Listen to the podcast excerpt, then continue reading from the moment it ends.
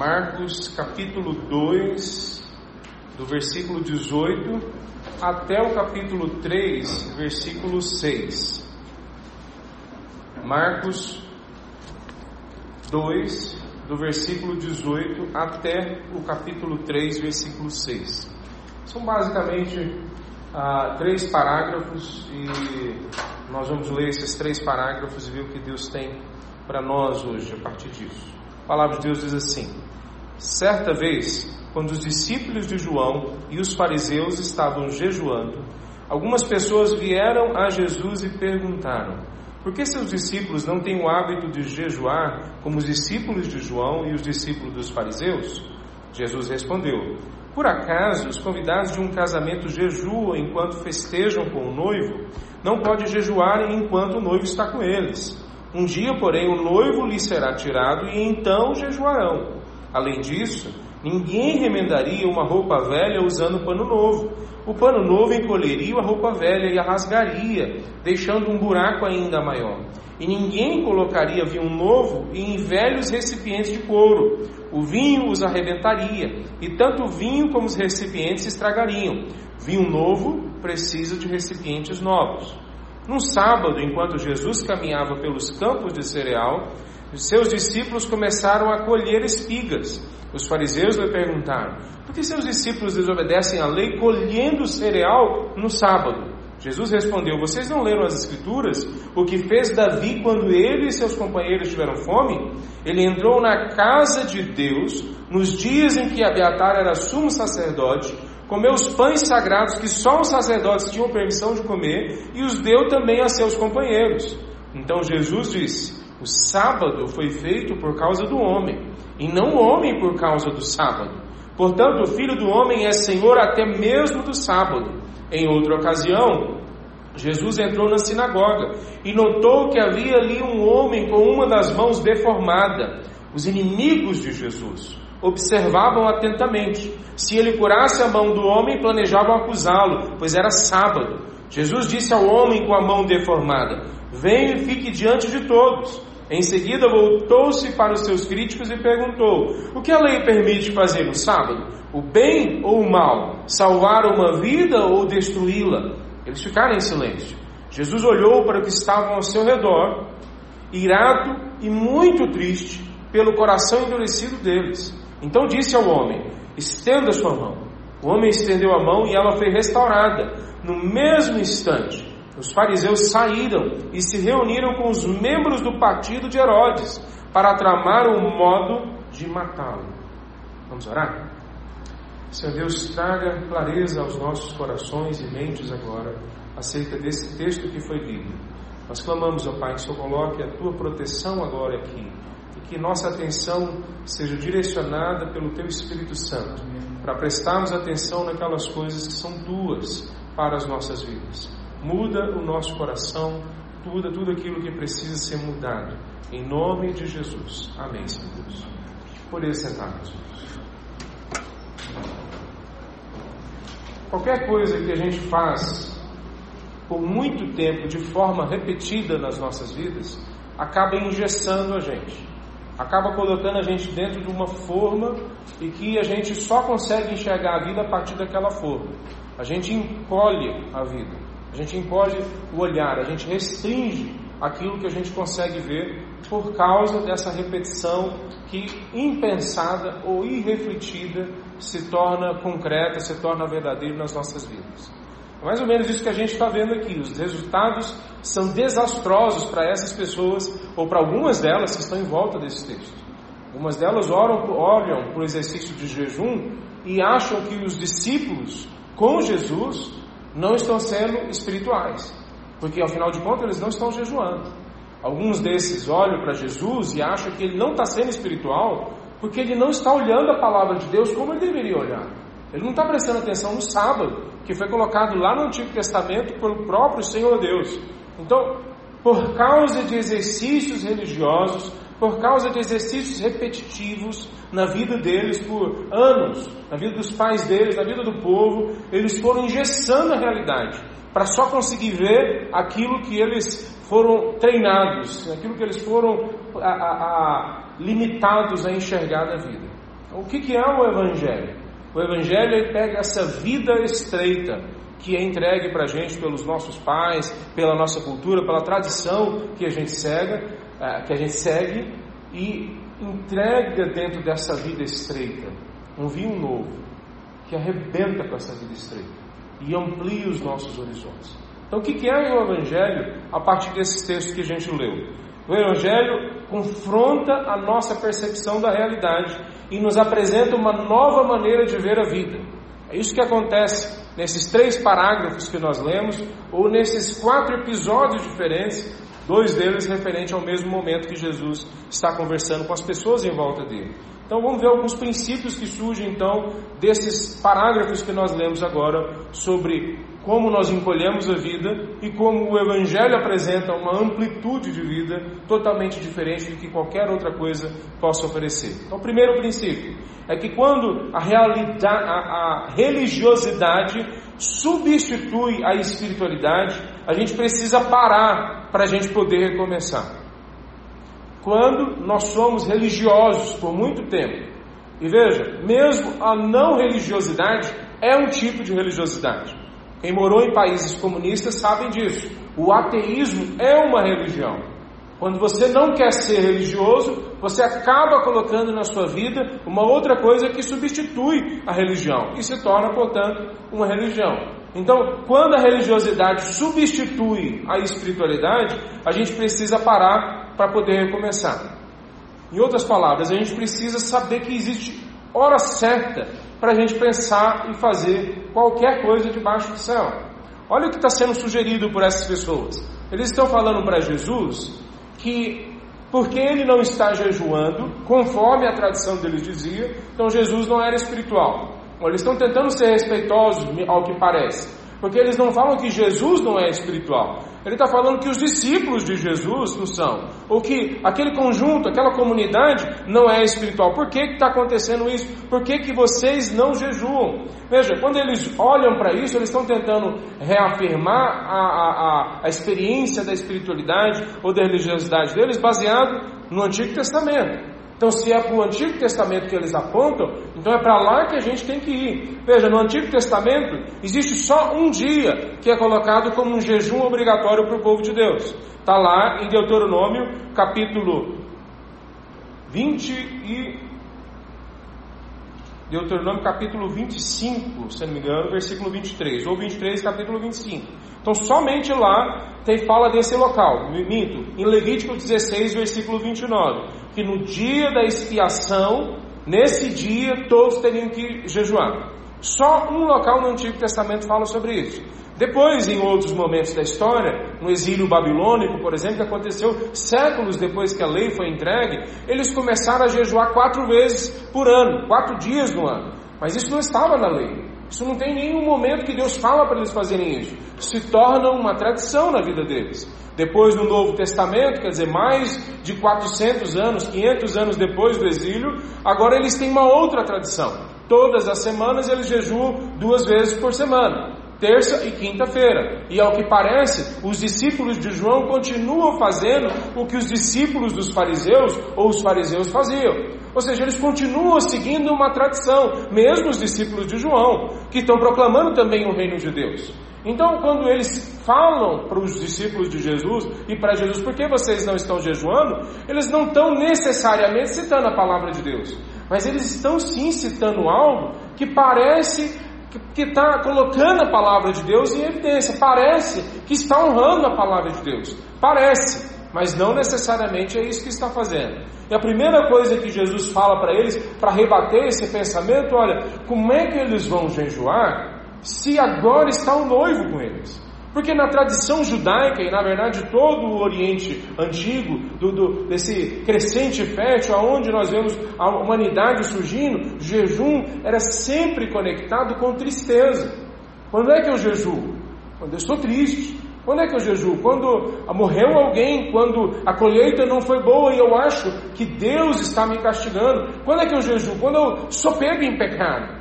Quando eu sou pego num momento de tristeza e eu quero então clamar o favor, o perdão de Deus na minha vida. Então, quando há tristeza, é o jejum.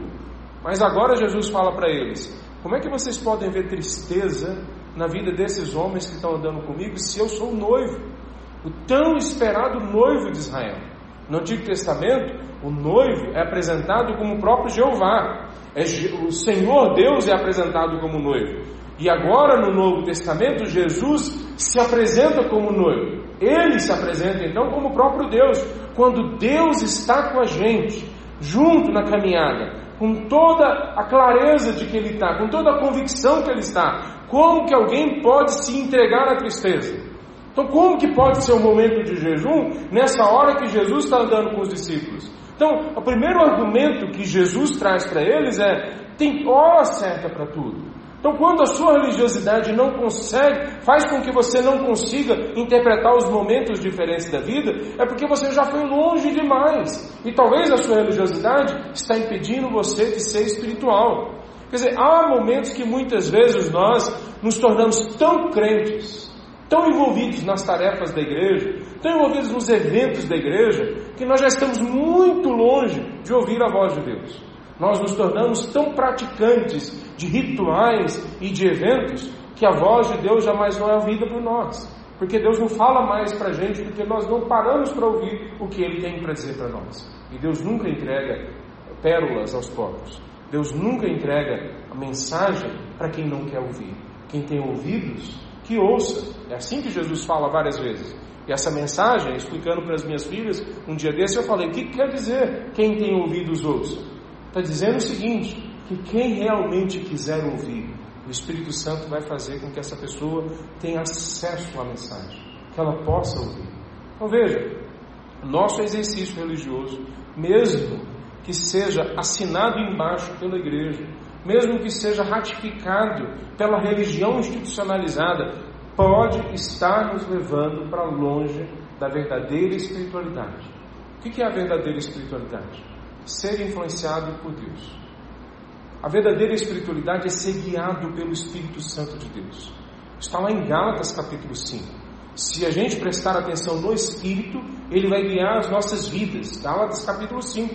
Leia lá depois. O que é a vida do cristão? É a vida daquela pessoa que é guiada por Deus em tudo. Então, para o cristão não existe vida secular. Por que, que não existe vida secular? Porque não existe um momento que nós queremos estar sobre outra influência que seja diferente do Espírito Santo de Deus.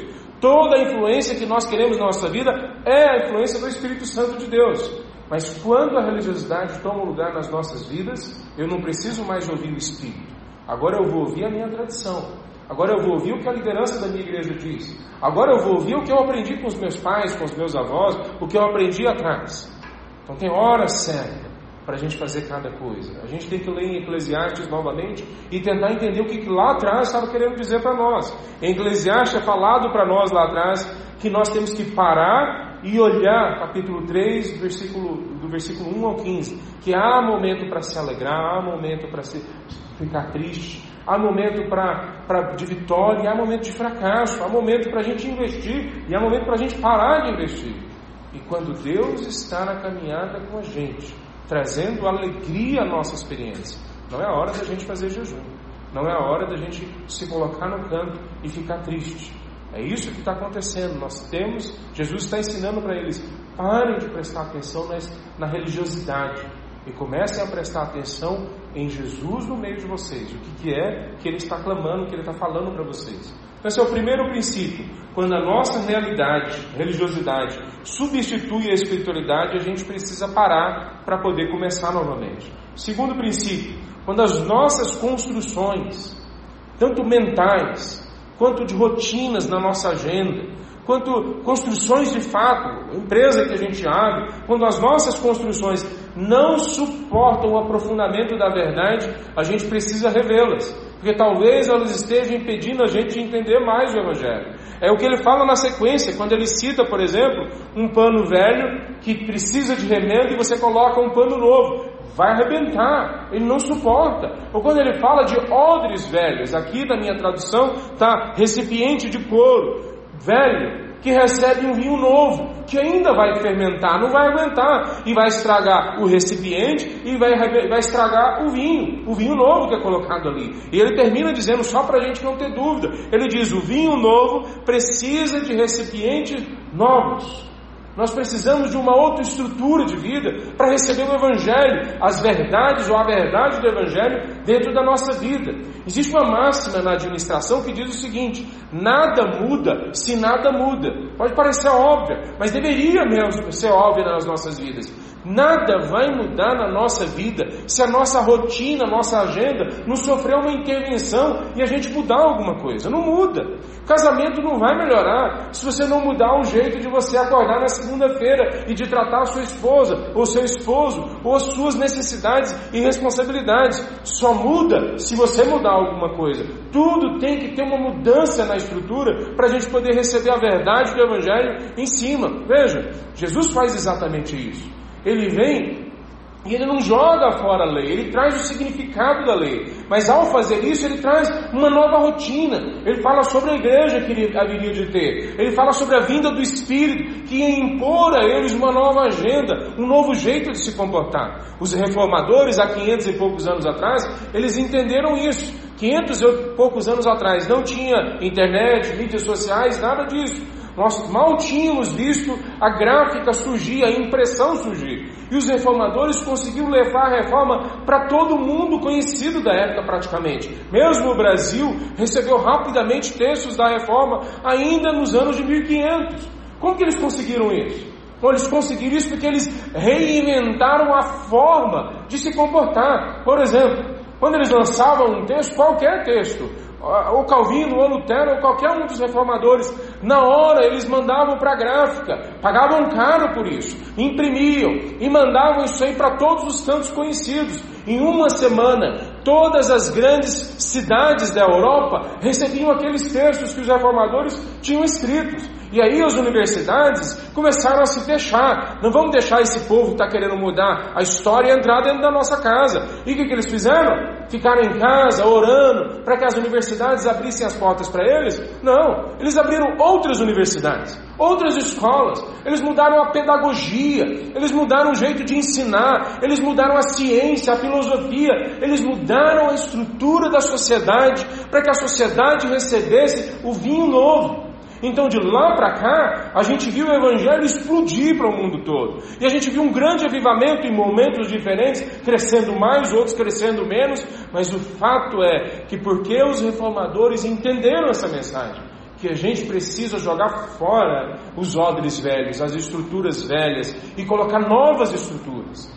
Veja, quando as nossas construções não suportam a mensagem do Evangelho, joga fora. Reveja essas construções. O jeito de você ser família talvez não seja o ideal, não porque você não consegue entender todo o Evangelho, mas porque mesmo aquilo que você entende do Evangelho não se adapta na sua vida, não entra dentro da sua vida. Assim também a criação dos nossos filhos, o nosso emprego, a nossa empresa, tudo que a gente tem tem que ser revisto para receber a mensagem do Evangelho dentro das nossas vidas. Veja, o Evangelho não é um conjunto de ritos, um conjunto de eventos, um conjunto de demonstrações pirotécnicas que a gente faz. O Evangelho é a mensagem de que Jesus é o Rei.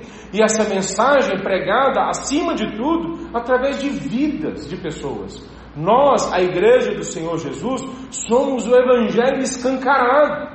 As pessoas olham para a nossa vida e perguntam: quem é o Deus que vocês seguem? Mas se nós temos só odres velhos que conseguem, que não conseguem reter o vinho novo, que evangelho que nós vamos mostrar lá fora? Que evangelho que você vai mostrar para suas filhas e para os seus filhos, se você não consegue criar novas estruturas para receber a novidade que é o evangelho? Então tem muita coisa para a gente pensar, muitas implicações aqui na nossa vida, mas certamente algumas delas você deve estar pensando. Quer dizer, quais são as novas maneiras que você tem que aprender de ser gente, para que o Evangelho possa entrar dentro da sua vida?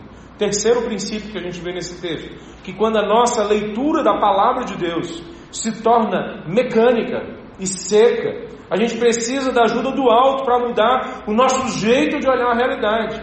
Olha o que acontece no próximo conjunto de versículos. Num sábado, Jesus vai até a, a, a um certo local, caminha para o campus de cereal e as pessoas veem Jesus andando e falam, os fariseus, por que os seus discípulos estão colhendo espigas? Dizer, eles estão citando novamente na cabeça deles a religiosidade que vem do Antigo Testamento, a lei do Antigo Testamento. Na cabeça deles, eles estão olhando a palavra de Deus e interpretando corretamente ela. Mas o jeito com que eles olham é uma leitura viciada, mecânica, seca, que não leva nem em consideração a palavra e nem as pessoas que estão à frente. Eles cometem vários erros. O primeiro erro é que não existe nenhum pecado relatado no Antigo Testamento de você caminhar por um campo de cereal e colher espigas, mesmo quando essas, essa colheita ou essa, esse campo não é seu. É lá no Antigo Testamento que diz para nós que quando a gente colhe, vai fazer a colheita, a gente passa uma vez só colhendo, a gente não passa a segunda. Por quê? A segunda a gente deixa para os pobres, que não tem nada. Então, quando nós passamos colhendo a nossa colheita, já tiramos aquilo que Deus nos deu e a gente deixa o resto que ficou para aquelas pessoas que não têm. Então, isso é falado no Antigo Testamento. Não só é falado isso no Antigo Testamento a respeito de deixar para os pobres, mas como fica implícito que no sábado eles podem cozinhar para eles. Então eles podem pegar a comida e cozinhar e preparar a comida. Mas eles estão implicando ali que os discípulos estão pegando uma colheita que é deles, o que não é verdade, e que eles vão supostamente vender, o que também não parece nada a ver com isso no texto. Ou seja, a leitura deles é mecânica e se torna algo seco na relação deles com as outras pessoas. É exatamente o que muitas vezes acontece na nossa espiritualidade, na nossa religiosidade, na nossa experiência como igreja. A gente vê alguém fazendo uma coisa diferente da nossa e a gente vomita nele a nossa religiosidade. Ao invés de a gente olhar para essa pessoa e falar, não, a palavra de Deus realmente não fala claro sobre isso, ela traz princípios. Ou a palavra de Deus fala claro sobre isso. E ela fala que Ele ama você, que Ele cuida de você. Olha só, Ele fala na palavra de Deus que vocês poderiam colher as espigas, porque vocês não têm o que comer. Porque os fariseus poderiam ter uma outra postura diante daquilo que eles veem, mas eles não têm essa postura, essa postura diferente diante deles. É citado para eles ali que nos dias do sumo sacerdote Abiatar, Davi vai ao templo. E quando ele e os líderes que estão com ele estão com fome, eles vão e colhem. Não colhem, desculpa, eles pegam a comida que está dentro do templo, que era só para os sacerdotes, e comem. E aí Jesus fala uma coisa surpreendente aqui. Ele diz o seguinte: que se Davi fez isso, como que eu não posso fazer? E aí ele conclui: Eu sou o Senhor do sábado. Filho do homem também é Senhor do sábado. Se os servos do templo tinham liberdade para mudar as regras lá atrás, quem dirá o Senhor do templo? Se os servos do templo poderiam interpretar a lei de uma forma mais, mais tranquila para receber pessoas famintas, que dirá do Senhor do templo?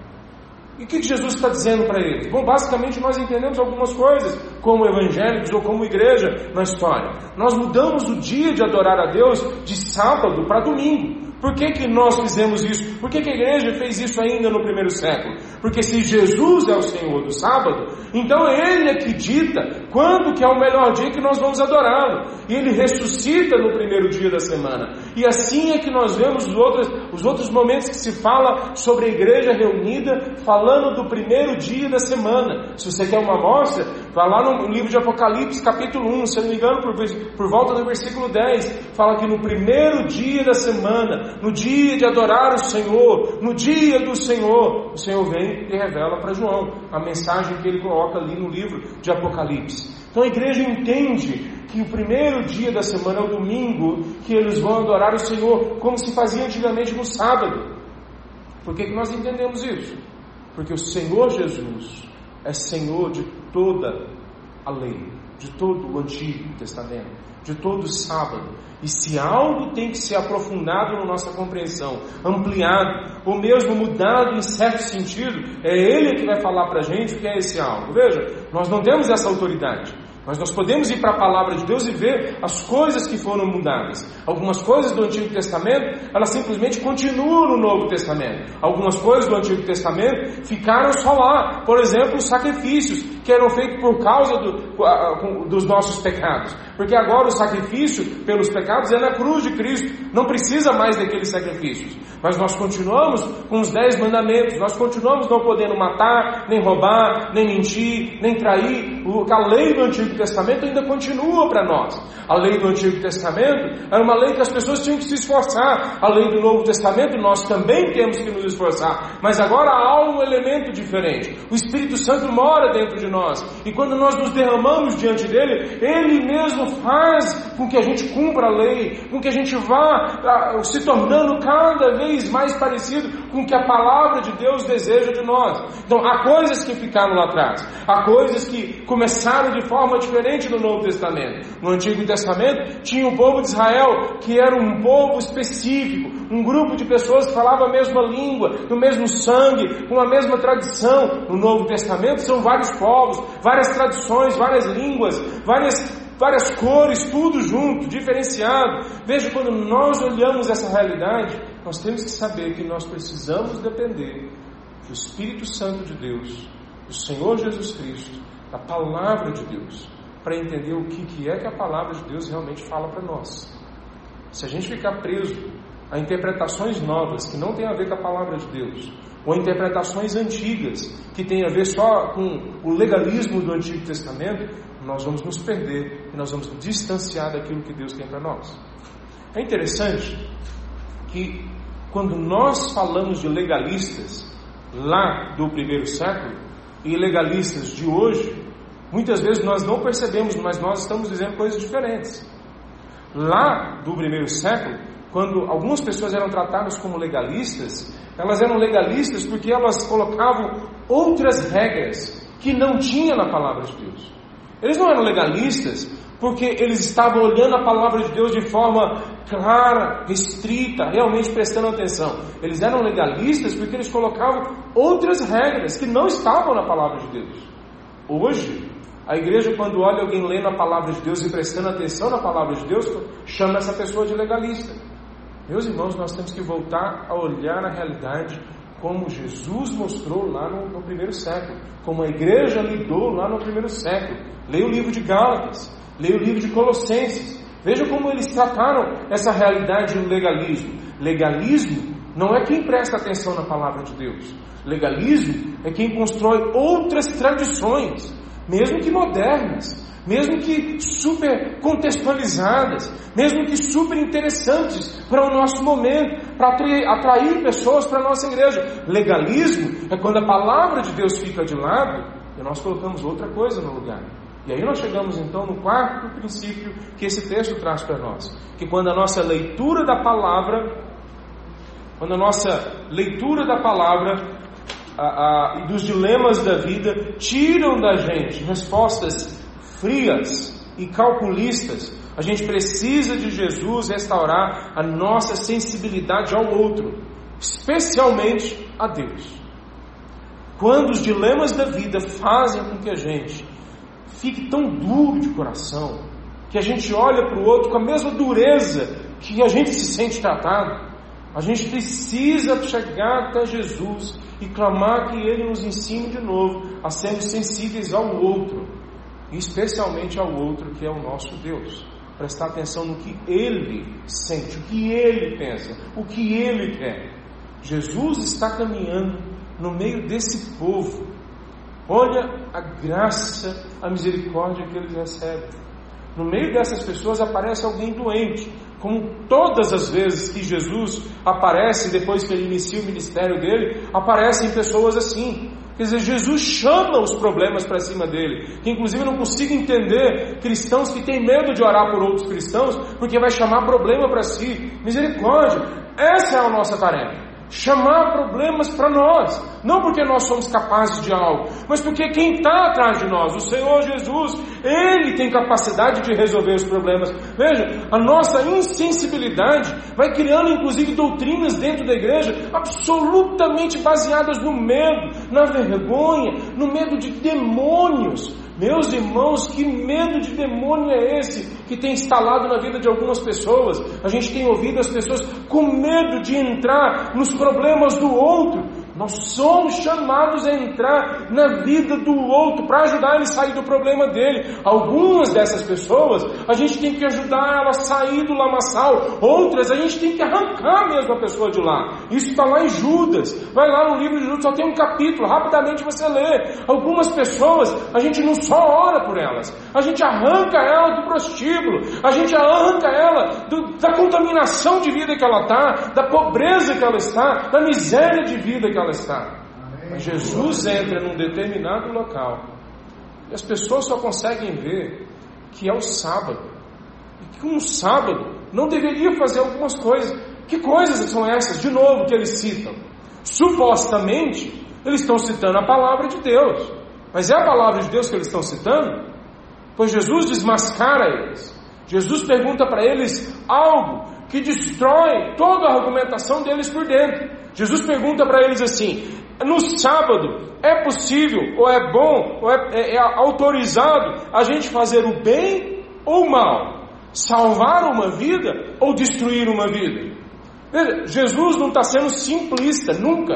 Mas aqui ele não está novamente sendo simplista, porque curar a mão daquela pessoa, que provavelmente não é sua mão, é o antebraço, pode ser o braço inteiro dela, a gente não tem certeza, porque a palavra não dá clareza, a cultura ali não explica para a gente se é só a mão, pode ser o braço inteiro. Então, curar a mão dela não vai necessariamente salvar a vida dela, ela pode continuar com os problemas dela, pode melhorar substancialmente, mas ela também não vai morrer se não salvar, se não curar a mão dela. Mas o que Jesus está perguntando é: vocês estão dizendo que eu estou fazendo algo que no sábado não se pode fazer, mas no sábado pode tirar vida? Pode tirar vida no sábado? Porque o que eles estão fazendo por trás dos panos é planejar a morte de Cristo Jesus. Olha como termina o texto. No versículo 6 eles falam no mesmo instante os inimigos de Jesus, que é falado no versículo 2 que eram os inimigos dele. Então veja, há inimigos de carne e sangue. Nós não lutamos contra carne e sangue, mas nós temos inimigos de carne e sangue que levantam contra a gente. E aí ele fala que no mesmo instante os fariseus saíram e se reuniram com os membros do partido de Herodes para tramar um modo de matá-lo. Sabe quem são os membros do partido de Herodes? Os inimigos ferrenhos dos fariseus. Os fariseus, eles não são tão radicais quanto os zelotes, mas eles acreditam na vinda do Messias e que o Messias vai acabar com toda aquela palhaçada que é o Império Romano e vai detonar aquele império e vai devolver o poder para eles. Os fariseus são contrários a Roma, eles são contrários a pagar impostos para Roma, eles são contrários ao povo judeu se juntarem junto com os romanos. Por isso que eles são tão contrários aos publicanos, por isso que eles são tão contrários aos cobradores de impostos, porque eles trabalham para o Império Romano. Mas o que, que eles fazem quando Jesus cura um homem? Eles vão atrás dos inimigos deles, que trabalham para Herodes, que trabalham para o império, para planejar um assassinato. Isso não é só proibido no sábado. Isso é proibido em qualquer dia. Em qualquer dia, não só no sábado. Então, quando a nossa nosso lidar com a dificuldade da vida faz com que a gente fique muito frio e calculista no jeito que a gente trata o outro, a gente tem que clamar que Jesus venha e faz da gente de novo sensíveis ao outro e sensíveis a Ele, a Jesus. Se esses fariseus nessa hora tivessem tirado os tampões do ouvido, tirado as escamas dos olhos, se fosse possível eles fazerem isso, e vissem o nosso Mestre curando o homem, talvez eles teriam parado e visto a ignorância, visto a bobeira que eles estavam fazendo. Ali estava o dono da vida, dando vida para uma pessoa. Quem é que quer vida? Todos querem vida. Quem é que quer vida de verdade? Só alguns.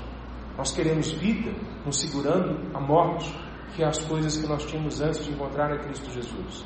Mas aqueles que realmente são despertados pelo Evangelho percebem que há alguma coisa muito mais preciosa do que o que eles receberam até então. Então, quando nós olhamos essa realidade, nós vemos que muitas pessoas que se sentem livres, talvez como esses fariseus, são nada mais, nada menos do que escravos do encolhimento da vida que eles entraram. eles são escravos das suas tradições, eles são escravos de um jeito que eles aprenderam de ser crente, ou de ser judeu, ou de ser espiritual. E aqueles, no texto, que parece que estão sendo mais, mais restritos no jeito de fazer as coisas, no jeito que Jesus toca a vida das pessoas, na verdade são aqueles que são mais livres. Jesus é absolutamente livre, porque ele é sensível ao outro e ele então reflete exatamente o motivo porque foi criado o sábado.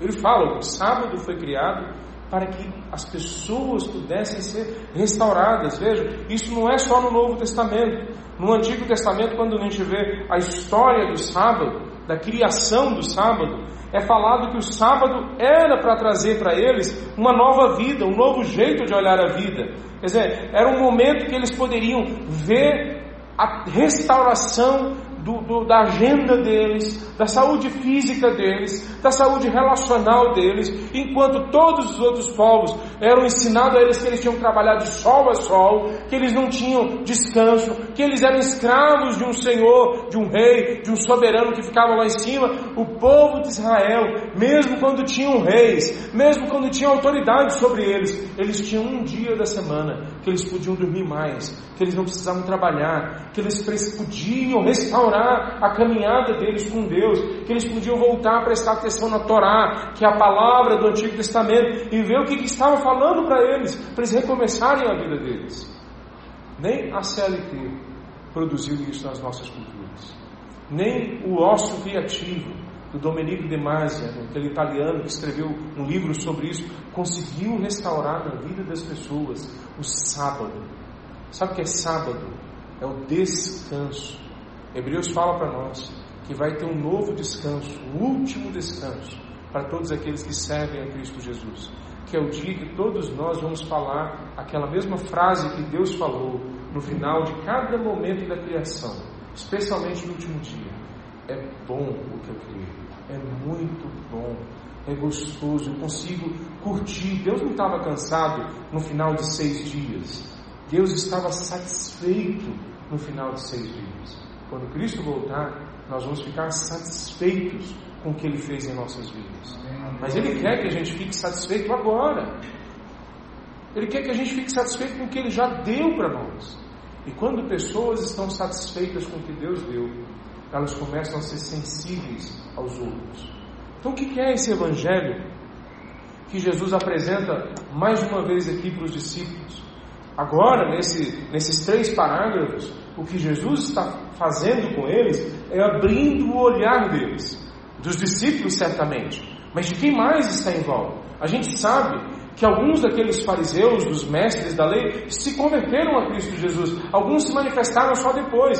A gente sabe que algumas das pessoas que estavam ali tiveram suas vidas mudadas radicalmente. Os próprios discípulos entenderam depois e mostraram isso no ministério deles, que eles entenderam que tem que ser sensíveis aos outros, que a lei do Antigo Testamento é cumprida no Novo Testamento quando a gente amamos a Deus acima de todas as coisas e ao próximo como nós mesmos. Eles entendem isso, eles levam a vida deles para dentro dessa realidade, mas a perspectiva deles se abre.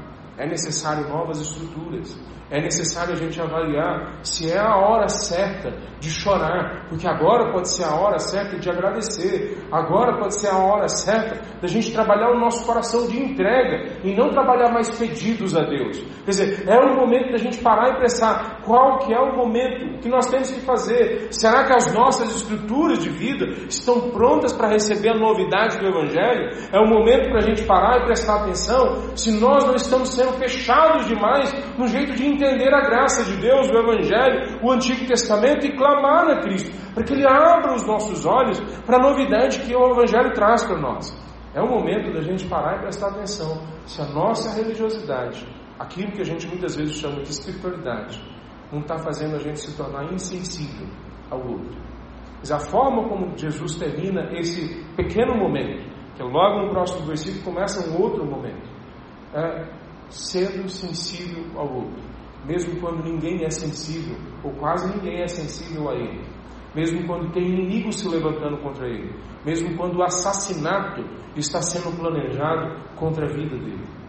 Então nós temos que voltar ao Evangelho, e o Evangelho todo, veja, a gente tem um conjunto de coisas que a gente acredita que é a igreja. Boa parte delas, meus irmãos, não é igreja. Boa parte delas nós aprendemos nas igrejas de onde nós viemos. Boa parte delas nós aprendemos dentro da nossa família. Muitas delas nós aprendemos nos filmes e nas novelas. E a gente acredita piamente que foi na palavra de Deus. Boa parte das coisas que nós acreditamos que é igreja são simplesmente crendices que nós alimentamos na nossa mente.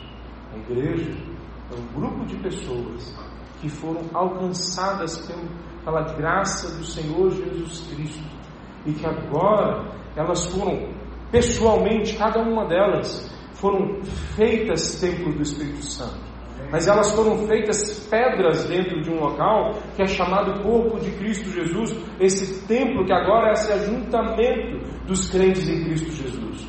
Essa igreja é esse grupo de irmãos que mostra para o mundo o amor de Deus, especialmente e primeiramente quando eles amam uns aos outros. Quer dizer, essa igreja não é montada a partir de rituais, ela não é montada a partir de prédios. Essa igreja não é montada a partir de, de traduções. Nós podemos usar estruturas, traduções, a gente pode fazer algumas coisas que as pessoas de fora possam interpretar como, como rituais. Mas no final das contas, nós precisamos ter clareza que Jesus nos chamou foi para ser um homem novo, uma pessoa nova, uma gente nova.